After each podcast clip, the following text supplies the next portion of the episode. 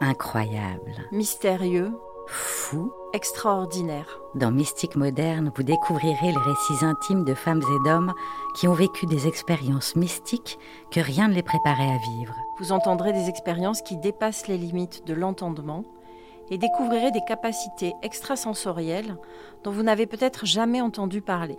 Il n'y a pas deux expériences mystiques qui se ressemblent, mais ce qu'elles ont toutes en commun, c'est qu'elles restent souvent passées sous silence, cachées, secrètes, de peur d'être taxées de folie, de ne pas être compris. Et puis, il y a toutes les questions que l'on se pose. Pourquoi moi? Qu'est-ce que j'en fais? Au travers de ces récits intimes, nous espérons que certains et certaines d'entre vous se sentiront moins seuls. Que les certitudes d'autres se transformeront en possibilités nouvelles. Et que tous et toutes ensemble, nous élèverons encore un peu plus nos consciences.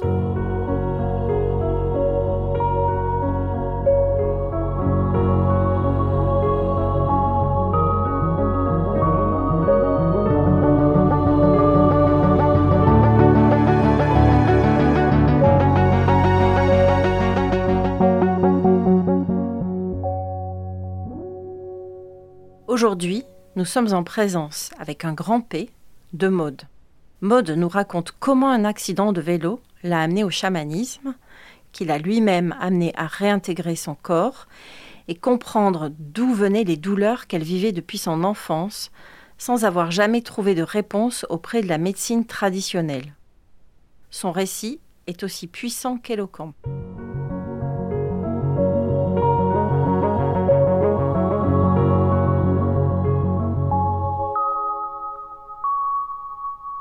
Bonjour Maude. Bonjour Maude. Bonjour Clémence, bonjour Odile. Euh, merci d'être là, merci d'avoir pris le temps. Euh, Est-ce que tu peux déjà te présenter, nous dire qui tu es Maude? Alors je m'appelle Maude Bischoff, je suis avocate, associée en financement et ma passion dans la vie depuis des années maintenant, c'est tout ce qui touche au spirituel, au chamanisme, à la vibration et à la nature. Alors moi, j'ai entendu parler de toi par euh, une cliente, on va dire, une cliente qui me parlait de toi en me disant Ah, mon amie avocate chamane. Et c'est la première fois que j'entendais ces deux mots euh, reliés, avocate chamane. et j'ai adoré, évidemment. Et je là, mais tu as une amie avocate chamane. Est-ce que tu peux m'en dire plus? Et est-ce que tu, du coup, c'est juste cette personne-là qui sait que tu es une avocate chamane ou est-ce que dans ton cabinet, qui l'idée que je m'en fais est un cabinet très très sérieux, très oui, voilà, cabinet d'avocat, cabinet international, voilà, tout, toute l'idée que je m'en étais faite. Mmh. Est-ce que on te, est-ce que tu es avocate chamane pour tout le monde avocate chamane? Est-ce que tu es avocate chamane pour tout le monde? Non, alors déjà, euh, je ne savais pas qu'elle m'appelait l'avocate chamane. euh, parce qu'en général, c'est vrai que, euh, euh, quelles que soient les capacités qu'on puisse avoir, on ne se nomme pas soi-même euh, chaman ou, euh, ou sous quelque autre titre, en fait. on est avant tout un être humain et avec chacun son chemin, ses étapes. Et, et c'est un chemin en toute humilité, puisqu'en fait, euh, on, on, reçoit sans attendre au moment où ça doit arriver. Et c'est ça ce chemin, c'est celui d'accepter que ce qui nous arrive est juste, qu'il va nous enseigner quelque chose, et que les bons comme les mauvais moments passent, tout passe, et que tout a une raison d'être, une expérience utile pour nous faire euh, comprendre des choses et, nous faire progresser dans notre euh, lumière. Donc, avocate chaman, je ne sais pas. Euh, le fait que j'ai pris cette voie par le biais du chamanisme et de la rencontre avec une chamane, oui. Que j'ai fait un enseignement chamanique avec elle à côté de mon activité d'avocate où je terminais à 1h, 2h du matin, oui que euh, j'avais en effet des roues médecine à faire, euh, des, paniers à tisser, des, week-ends à chaque euh, cycle du cercle chamanique. Tout ça, oui. et que c'est un travail qui a pris des années de prise de conscience, de pause avec soi-même, en silence. Et donc, euh, pour répondre à la question, est-ce que d'autres personnes le savent? Oui. Euh, ça aussi, c'est euh, quelque chose qui prend des étapes ou du temps d'en parler, d'échanger, de dire oui, je me connecte à l'invisible, oui, je peux te donner des informations. et aujourd'hui, c'est quelque chose qui est plus du tout tabou pour moi, parce que c'est devenu très très clair. et que c'est quelque chose qui est tellement euh, instantané et fluide que, si je suis amenée à rencontrer une personne qui me pose des questions ou qui me parle de quelque chose de personnel, on va rentrer dans cette discussion avec son accord seulement, qui se fait par euh, le dialogue. Si dans son dialogue, le dialogue continue, c'est que je vais donc euh, euh, continuer moi-même à, donner une guidance d'une certaine façon et à échanger avec cette personne. Et dans ce contexte-là, j'en parle très librement. Donc aujourd'hui, euh, oui, que ce soit dans mon cabinet ou dans mon entourage, euh, tout le monde sait. Alors Maude, est-ce que tu peux nous définir ce qu'est le chamanisme et ce que c'est aussi d'être chaman, selon toi? Alors principalement, je dirais que le chaman relié à la nature, il fait un entre le ciel et la terre et parce qu'il fait un entre le ciel et la terre, et qu'il est connecté entre les deux, il accède à ce qu'on pourrait appeler euh, le grand tout, euh, chez certains les annales akashiques, une bibliothèque, la source.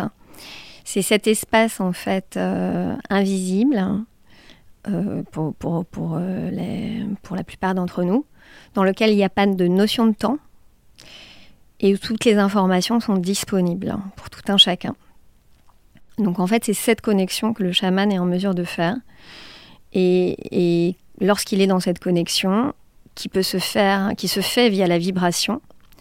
Tout d'abord, euh, la vibration par l'outil qui est l'outil principal de tous, le souffle, que moi j'appelle le souffle de Dieu, parce que j'ai été élevée dans la religion catholique et que comme la première fois que j'ai vécu euh, cette expérience euh, transcendante, je me suis dit enfin, je comprends ce que ça veut dire, ce que j'ai lu pendant des années, le souffle de Dieu, pour l'avoir ressenti.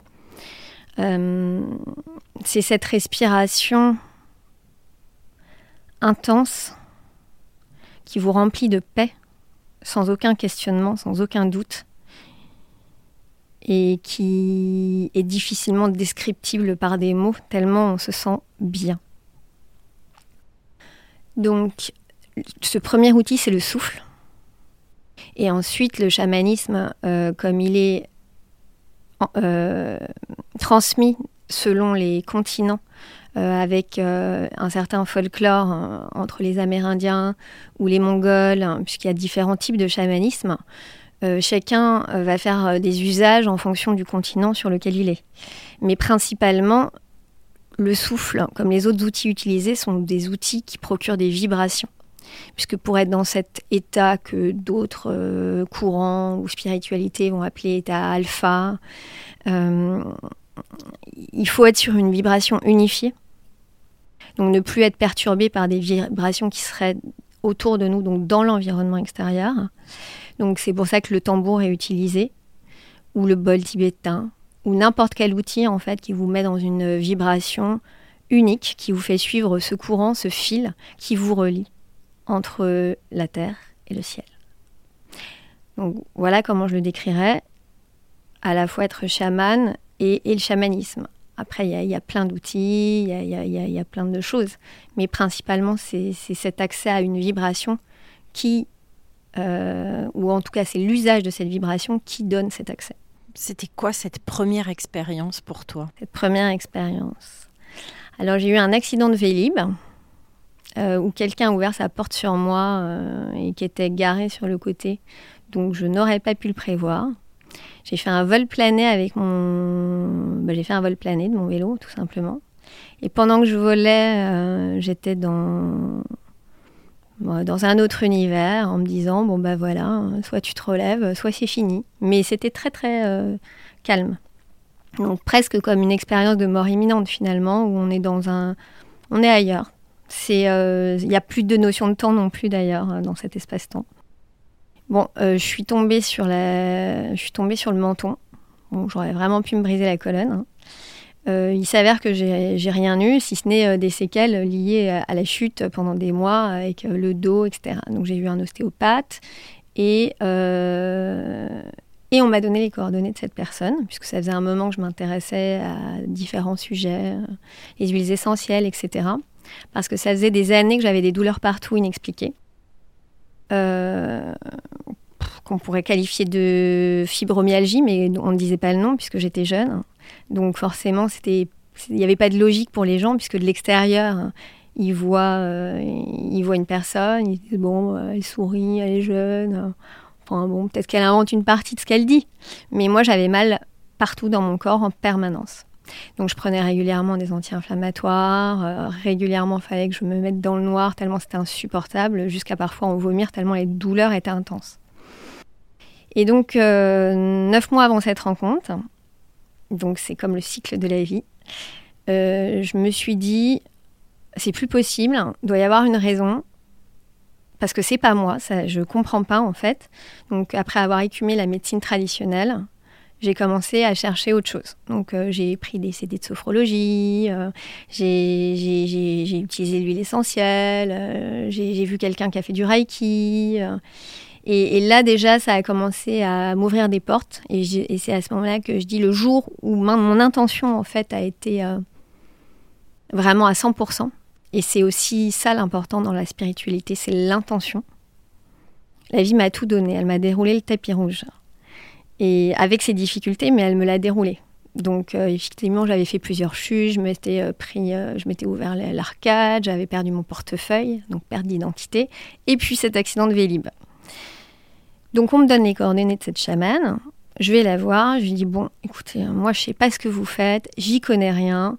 Euh, bon, je vais pas faire euh, 10 séances, 20 séances. Là, euh, voilà mon problème. Bon, alors déjà, j'ai eu un accident de Vélib, donc j'ai mal partout. Et en plus de ça, j'ai mal partout. Et, euh, bon, elle rigole un peu hein, et elle me dit Tu n'es pas dans ton corps. Donc je lui dis Ah, c'est drôle, j'ai fait un massage il y a un mois et la masseuse m'a dit la même chose. Tu n'es pas dans ton corps, mais sans me donner plus d'explications. Et là, elle m'a dit ce que la même personne un mois avant m'avait dit euh, que comment es-tu née? Donc euh, je dis bah comment je suis née? Euh, Moi ma mère a toujours dit que c'était incroyable, qu'il y avait un soleil. elle croyait que c'était le printemps alors que je suis née en hiver, que c'était très différent de ces deux autres accouchements et, et- que voilà c'était quelque chose d'assez fantastique qu'elle avait vécu. Et elle me dit non mais c'est pas ça, euh, il a dû se passer quelque chose. Et je dis bah oui le, frère qui a été qui est né avant moi, ma mère a eu un accident de voiture, elle s'est pris un arbre et euh, il est décédé sur le coup, il avait trois ans. Elle me dit ah bah voilà euh, c'est ça. Et autre question, c'était très court. Elle me dit tu as quel âge? J'allais avoir 33 ans. Elle me dit ta mère t'a eu à quel âge? 33 ans. Elle me dit bah, c'est bon, c'est le moment.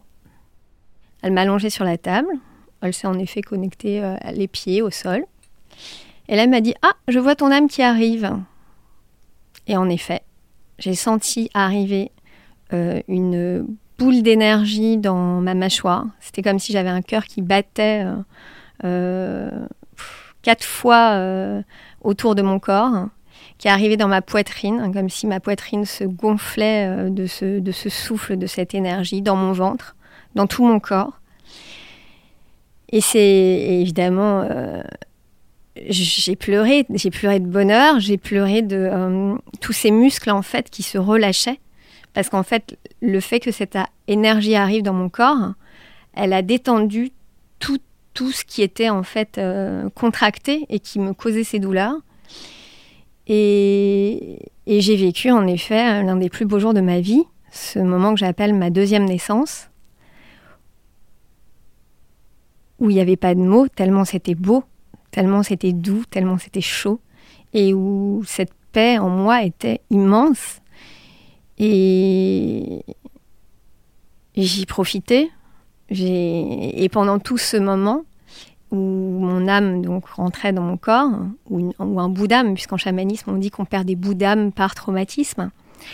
Euh, elle, elle lit dans les organes et elle me racontait tout l'accident, toutes les émotions qui avaient euh, traversé la tête de ma mère. C'était incroyable. Et, quand je me suis relevée, deuxième grosse intention dans ma vie, je me suis dit, mais si ça, ça existe, je veux le faire. Et c'est le deuxième pacte que j'ai fait avec moi-même qui s'en est suivi de ce chemin spirituel, puisque je me suis dit, mais si, si, ça, peut m'aider, si ça m'a sauvé, il faut que je puisse le transmettre aux autres. Et à partir de là, euh, pendant un an, j'ai digéré, j'ai lu, puisque j'y connaissais vraiment rien. Je l'ai revue. C'est là qu'elle m'a dit qu'elle avait une école.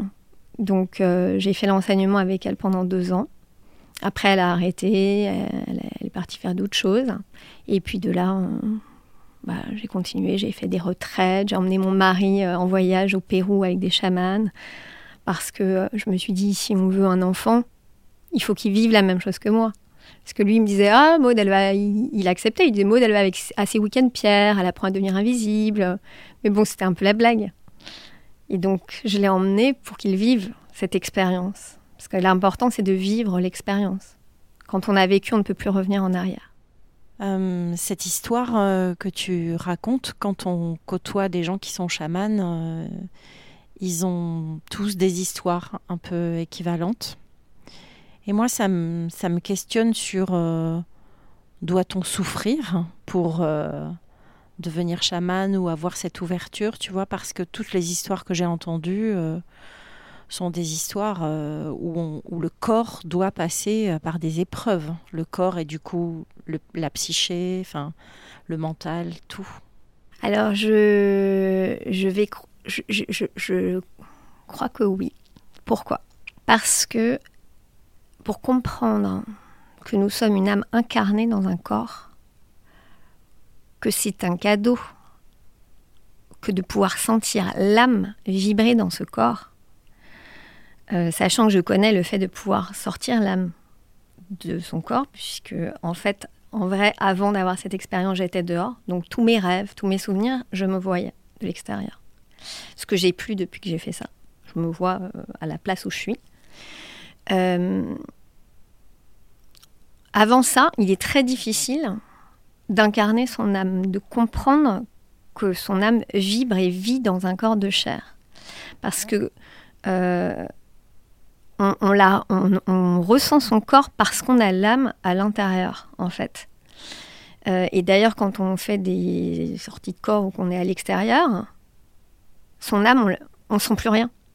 Il y a un petit côté même frustrant parce qu'on est super en paix, parce qu'on n'a plus de douleur, on n'a rien du tout, mais on sent plus et ce qu'il y a, c'est que quand on n'a pas de soucis sur cette terre, sur cette vie, mais bon, ce qui n'est pas le cas de grand monde quand même, mais quand on n'a pas de soucis, bah, on, fait, on vit son quotidien. On, y va, on fait ses projets, on avance. Il n'y a rien qui nous dit euh, tiens, va t'arrêter, va te poser.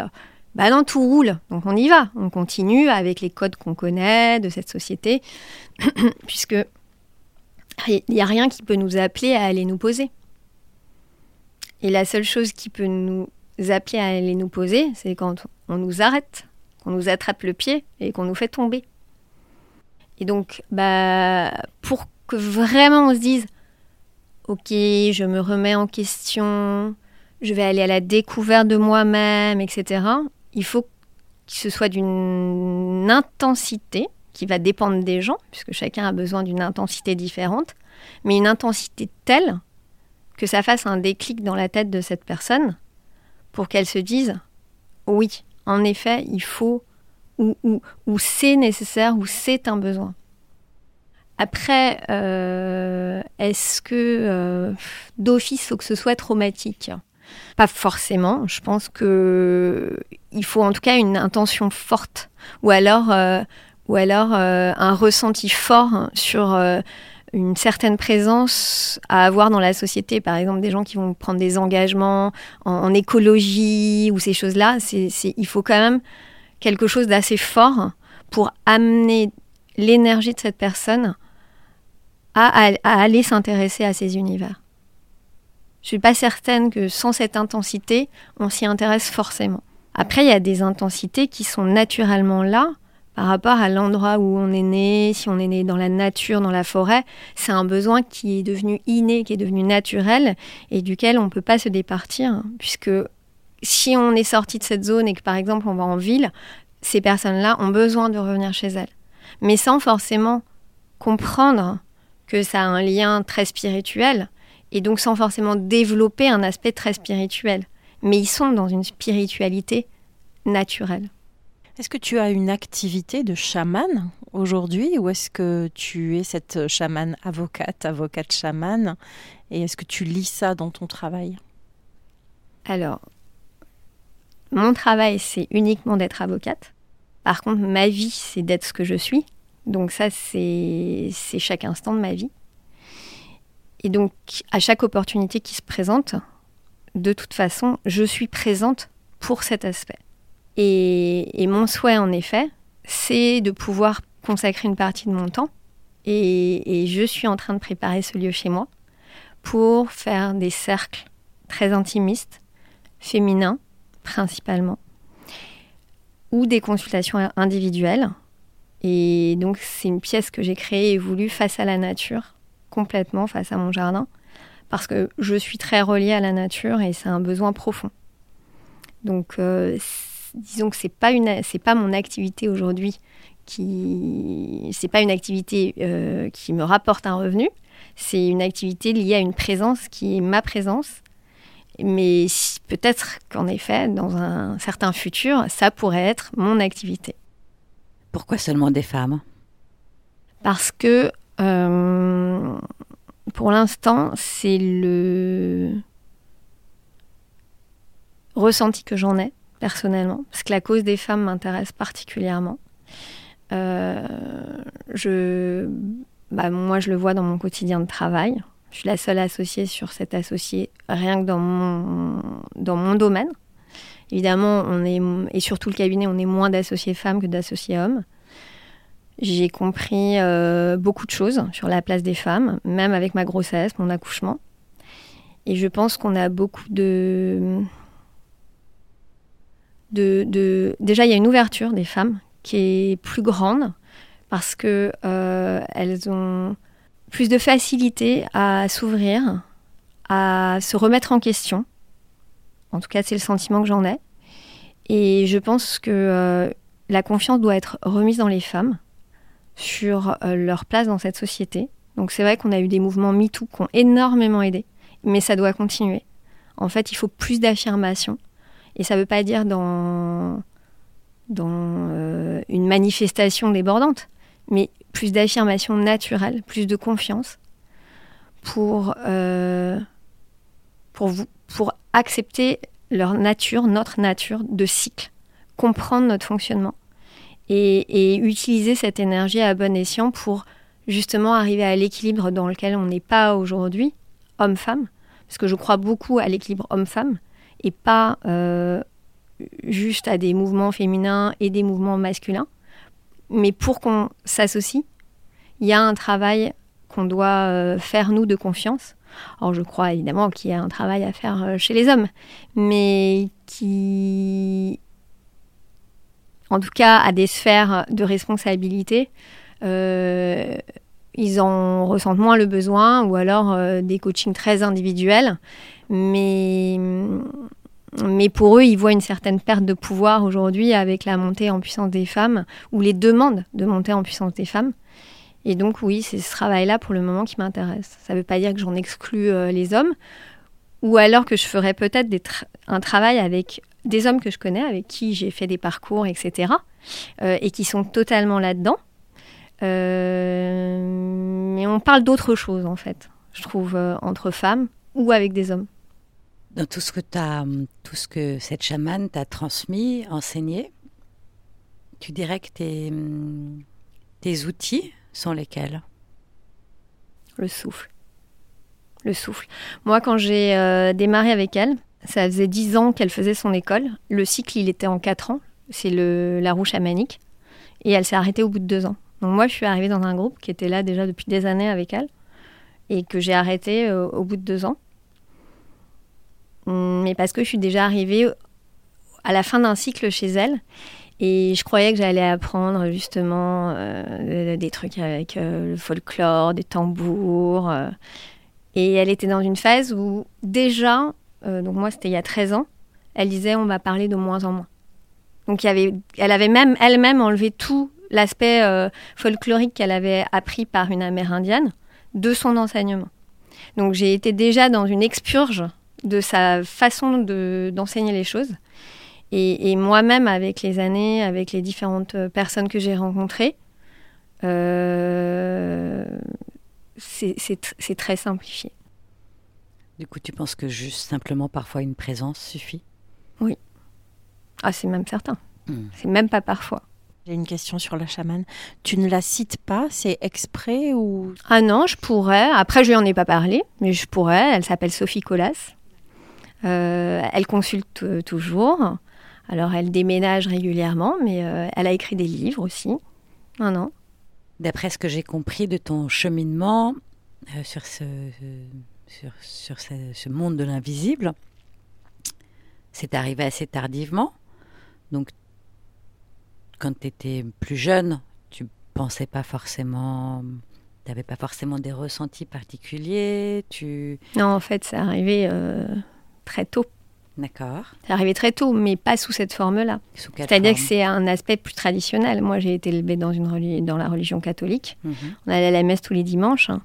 Euh, mais, mais, très tôt, euh, j'ai eu une sensibilité assez extrême et, j'ai observé des choses dans mes jouets ou des changements de vêtements, mais que, que j'ai occulté.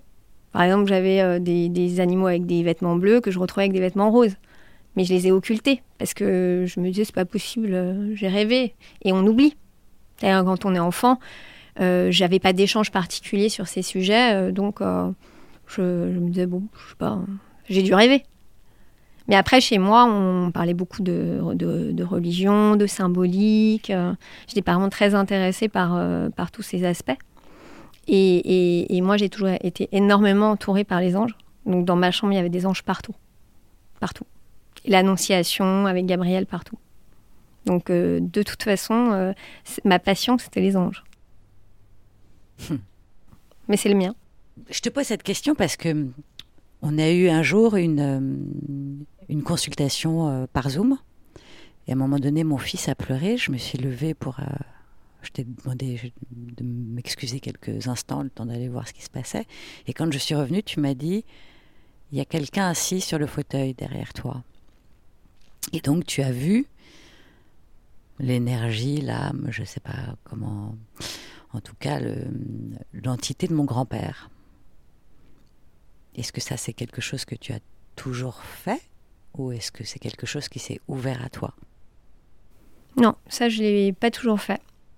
En fait, euh, justement avant que je rencontre la chamane, quand, euh, quand j'avais exprimé le fait que j'allais trouver la cause, euh, ça pourrait être très long, hein, je pourrais écrire plein d'histoires sur tout ce qui m'est arrivé, mais je suis allée à la FNAC, je voulais un, CD de musique de relaxation, je suis tombée sur un CD de musique Reiki. Je ne savais pas ce qu'était le Reiki. Deux semaines après, euh, je me retrouve dans un mall. Il y a quelqu'un qui fait des massages. Je me fais masser, bien sûr, puisque j'ai mal partout. Je dis, ah bah je vais venir chez vous, j'aime bien les massages. J'ouvre, je vois qu'il fait du Reiki. ah bah c'est drôle et tout. D'ailleurs, je sais pas ce que c'est. Et puis, euh, et puis je suis allée euh, le voir. Et au bout de la première séance, déjà était incroyable. C'est comme si j'étais en 3D. Je, voyais plus, j'entendais plus, euh, donc c'était déjà une découverte. Et la deuxième séance, j'ai commencé à avoir des visions. Euh, et, à voir aussi euh, les photos chez moi qui bougeaient, comme s'il il y avait les âmes qui sortaient. Ce qui m'a fait d'ailleurs enlever des photos de chez moi, de moi enfant. Donc en fait, c'était le début du processus de nettoyage. C'est-à-dire cette partie de moi qui devait changer. C'était insupportable de voir la photo. Je me suis levée de mon lit, je l'ai tournée. Euh, et, après, j'ai eu des messages de naissance de gens autour de moi. Je savais quand euh, les gens accouchaient, euh, mais ça s'est fait très très vite. Ou, ou, ou de quelqu'un qui était décédé. je, me suis à peine endormie que j'ai vu une capuche se fermer et le visage devenir tout noir comme de la terre. J'ai écrit à un ami, j'ai dit écoute, comment va euh, C'était quelqu'un du lycée, cette personne? Il m'a dit on l'a enterré aujourd'hui. Et donc c'était cette terre. Mais pour revenir à ta question, bah, ça s'est fait avec le temps que, que en fait, je me suis aussi mise à voir les entités, à pouvoir discuter avec. Euh, pas que je les cherche hein, particulièrement. Donc, alors, pour être très clair, parce que pour avoir donné certaines indications à des gens en disant tu allumes une bougie, tu peux parler avec ton frère, tu fais un dialogue ou ces choses-là, ou ta sœur, euh, je n'incite pas à appeler tout le monde, n'importe qui. J'incite juste quand les personnes sont en demande et que j'ai l'opportunité de les rencontrer et qu'elles viennent de vivre un deuil ou que quelqu'un qui est mort dans leur famille a des messages à leur faire passer, à se connecter avec cette personne uniquement. Parce que évidemment, les autres, moi, je les connais pas. Et, donc, il n'y a aucun intérêt à aller les chercher d'ailleurs. Donc, pour revenir à j'ai vu quelqu'un, ben, parce que euh, il, il devait être important pour moi de te dire qu'il y avait cette personne derrière mais je n'ai aucun contrôle là-dessus. Je suis juste guidée à venir donner une information. Je ne sais pas si tes parents sont encore vivants, mais ça m'intéresserait de savoir euh, s'ils savent hein, ce, cheminement euh, que tu as suivi. Et tu as évoqué un enfant, donc pareil pour ton enfant, et tu as évoqué aussi ton mari. Et donc, euh, comment ce, cercle familial vit cette ouverture que tu as vécue et comment ils, avancent avec toi ou pas? Alors, mes parents, je leur ai très vite dit. Bon, D'abord, les premières semaines, j'ai un peu touché du bois, hein, parce que je me suis dit, c'est tellement miraculeux, euh, attention. Euh, et d'ailleurs, dans les, ouais, pareil, à peu près les neuf mois qu'on suivi, ce, cette rencontre avec la chamane et ces douleurs qui sont parties, j'ai revécu en sens inverse l'installation de ces douleurs, comment elles étaient arrivées. Et petite, j'avais tout le temps mal au ventre et ma mère m'emmenait euh, chez le médecin vers le CP. Et bien sûr, j'avais rien. Mais, quand je l'ai revécu après dans une cérémonie où je me suis vue prendre la douleur de ma mère dans une euh, situation du quotidien très banale. Elle passait l'aspirateur, mais ça a été un ressenti tellement fort que quand on est enfant, la seule chose qu'on veut, c'est le bonheur de ses parents et qu'ils soient heureux. Et donc, à ce moment-là, j'ai tout pris. Et c'est là où, mes douleurs ont démarré, où j'ai eu mal au ventre et où ça s'est installé euh, progressivement dans le dos, euh, les cervicales, etc. Et puis un peu partout. Très vite, un mois, deux mois après, je leur en ai parlé parce que c'était tellement beau, je pouvais pas le garder pour moi. bah, évidemment, ils ont trouvé ça incroyable vu qu'ils m'ont vu pendant des années avec des douleurs. ils sont allés la voir. Tout le monde est allé la voir. Mon mari, mes parents, plein d'amis que, que, je connais. Euh, donc ils, bah, ils ont totalement accepté. Hein, euh. Ils ne se sont pas inquiétés pour toi en se disant que peut-être tu étais rentrée dans une secte ou quelque chose comme ça Je suis rentrée dans rien parce que, bon, là, l'enseignement, je l'ai fait à distance. Il a duré deux ans et puis après, euh, hmm. comme je vous dis, je suis avocate. Moi, je remplis les cases. Hein. donc, non, je remplis les hmm. cases. Bah après, je pense que pour ma, ma, mère, qui était euh, très, euh, qui fréquentait beaucoup les églises, euh, qui priait beaucoup les saintes, n'a pas tout compris tout de suite, mais parce que c'est assez effrayant. Ce qui revient souvent, c'est que les gens ont très peur, ont très peur, parce qu'on parce a l'inculcation, enfin, on nous inculque, pardon, euh, cette peur du diable, cette, euh, et puis tous ces mots euh, ésotérisme, toutes ces choses-là, c'est très diabolisé, j'ai envie de dire. Voilà, c'est diabolisé. Et puis c'est pas dans notre culture française. Et c'est pas notre culture. Hein. Bon, après, on a des reboots dans les campagnes, hein, mais bon, ouais, c'est caché. Donc elle, ouais, ça, l'a un peu effrayée, mais on a une parole très libre chez nous. Bah, je pense que le décès de mon frère a beaucoup conditionné ça. Parce que de ce jour-là, mes parents se sont dit, on se dira toujours tout. Donc c'est vrai qu'on est une famille très communicante. Et mon mari, bah, bien sûr, il l'a rencontré.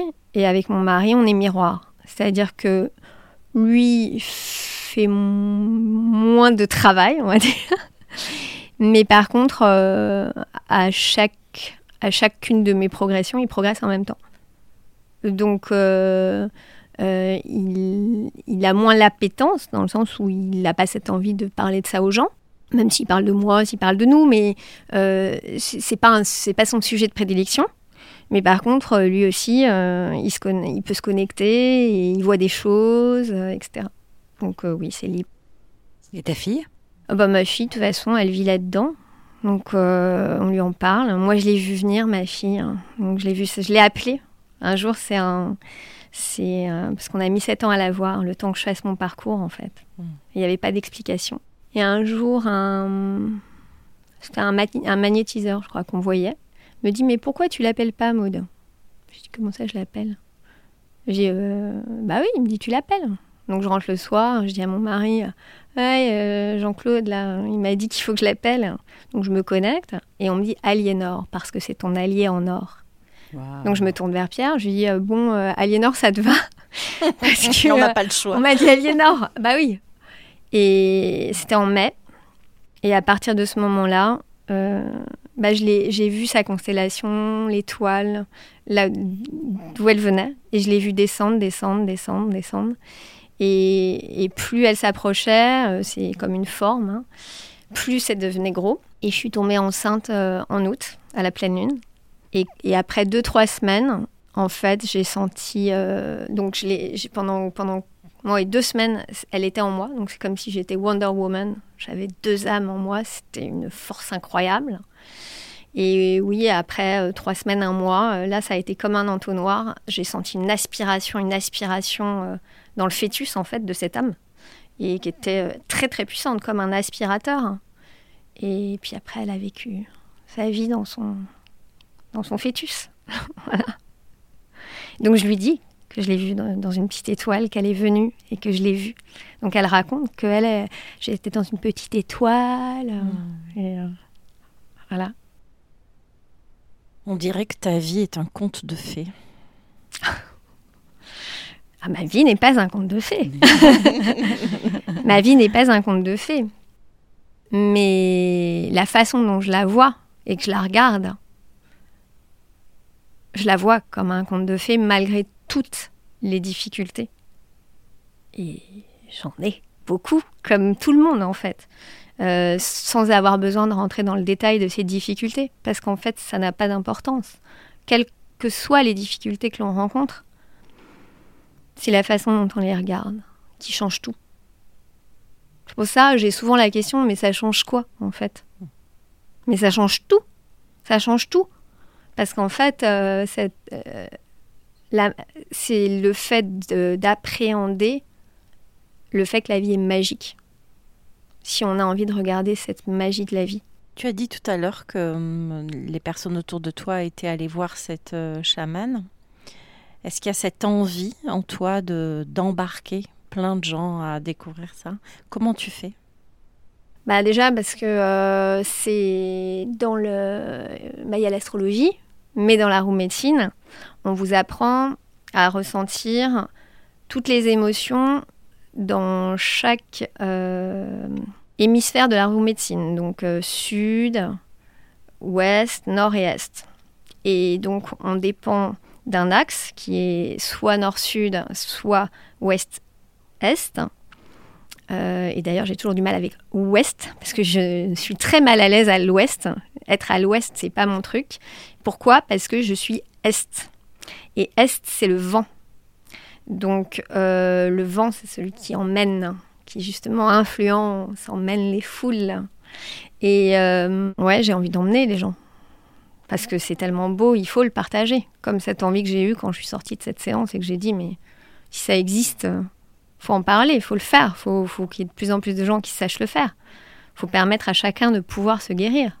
Comment, comment tu utilises, peut-être que le mot est pas du tout bien choisi, dans ton métier, tout ce que tu as appris euh, par ailleurs et, et, comment tes clients euh, perçoivent ou ne perçoivent pas euh, ce, cet invisible que tu viens. Je devrais peut-être pas tout dire. Semer. ben ça va être difficile à le matérialiser, mais bah, c'est l'appréhension de l'humain déjà qui est très différente. Parce que quand je rentre dans une salle, qu'il y ait trois personnes ou 50 personnes, euh, déjà je, je, je, vois et je ressens tout. Et tout le monde. D'un bout à l'autre de la salle. Donc ça, c'est encore difficile pour moi et ça a été difficile pendant des années et c'était une grosse frustration de pas comprendre le comportement de certaines personnes en disant mais pourquoi il fait ça alors que l'autre il est comme ça? Pourquoi il fait ça alors que quand même c'était clair que hum, et ça c'est encore un chemin où je dois moi-même me freiner en me disant mais en fait non c'est pas clair que. Parce que moi je le vois et je le ressens mais mais beaucoup de gens voient pas et ressentent pas ce que je vois ou ce que je ressens. Et, pour, pour et, et sur ce point c'est pour moi ce qui fait une grosse différence dans la façon dont je traite mes clients. Parce que c'est une appréhension qui est plus globale, en fait, plus holistique. Ça, ça me fait faire un lien tout de suite euh, entre deux mots euh, qui sont liés à tous ces espaces, de mon point de vue, qui sont puissance et pouvoir. Qu'est-ce que tu peux dire de ça? Est-ce qu'un chaman, c'est un être de pouvoir ou c'est un être de puissance? Alors, c'est des mots, euh, ce sont des mots. Alors, je dirais pas être de, parce que c'est des mots pour moi qui me dérangent, qui vont dans le sens de cette société où on cherche le pouvoir, la puissance. Et ça ne veut pas dire qu'on va pas rencontrer des chamans, et beaucoup, et souvent masculins, parce que c'est eux qui savent se mettre en avant dans la lumière, avec cet aspect que moi je dirais euh, négatif, où il y a l'ego, en fait, qui se met en avant. Mais dire que dans le chamanisme, il y a de la puissance, et donc une forme de pouvoir parce qu'il y a un pouvoir de guérison, oh oui. Mais être de, ça me. Voilà. Je pense que c'est là où pourrait y avoir l'erreur et c'est là où euh, on sort de l'aspect guérison, de l'aspect bienveillance, de l'aspect éveil de conscience et lumière.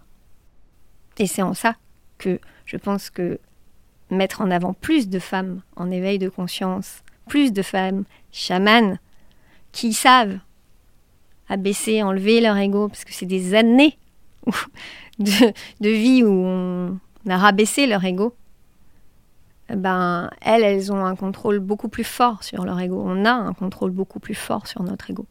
Ça ne veut pas dire qu'on ne fait pas appel à notre ego, et l'ego, on en a besoin aussi pour exister dans cette société. Mais on sait le temporiser. C'est plus difficile pour un homme.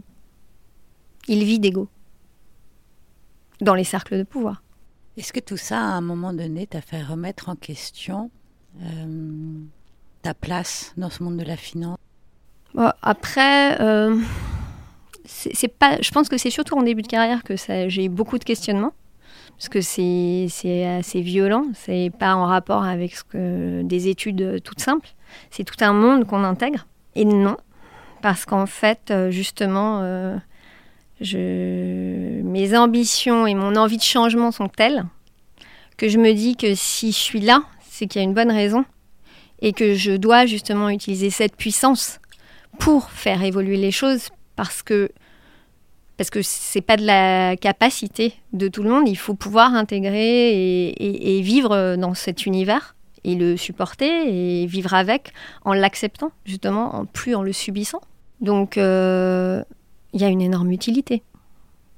Et souvent, on m'a dit Ah, mais pourquoi tu fais encore ce boulot euh, euh, avec tout ce que tu fais? Mais parce que si je suis là, c'est qu'il y a une raison. Il y a du travail à faire ici, là-dedans, dans ce terreau-là. Je, suis complètement d'accord avec toi. Euh, j'ai le, senti, le sentiment, moi, dans, au travers des personnes que je reçois, qu'il y a de plus en plus de gens qui ont un éveil de conscience et qui envisagent une reconversion. Alors que je pense que, au contraire, c'est, je vais dans le sens de ce que tu dis. Pour moi, c'est euh, éveiller sa conscience en étant encore plus qui on est dans les espaces où on vit déjà.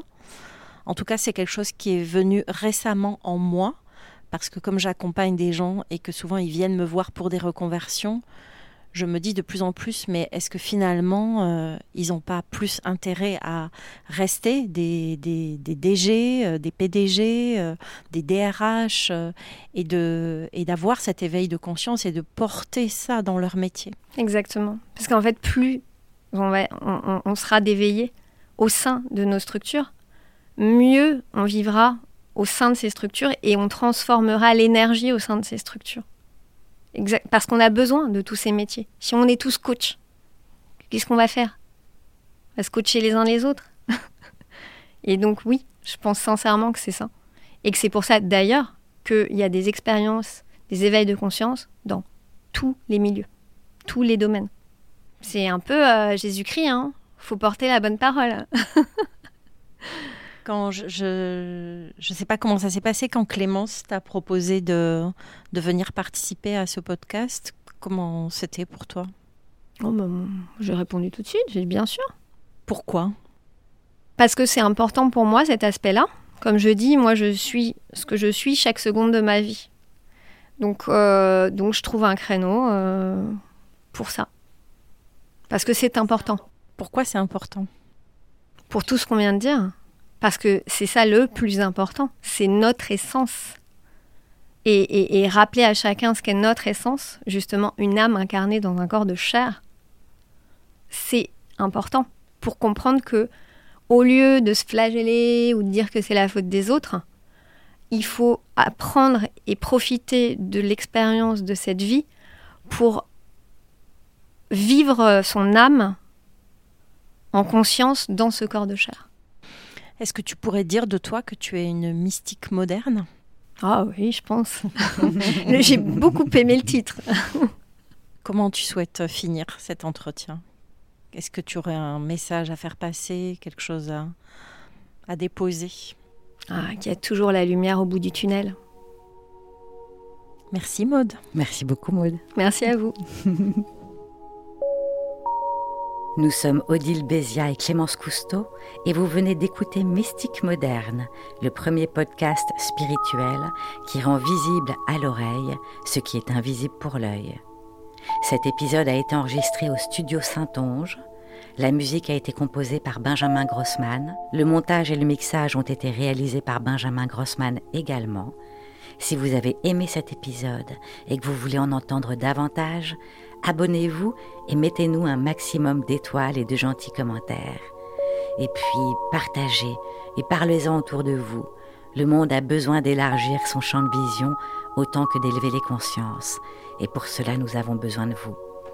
Enfin, si vous avez des questions ou des remarques à nous faire, écrivez-nous sur notre compte Instagram Mystique Moderne Podcast.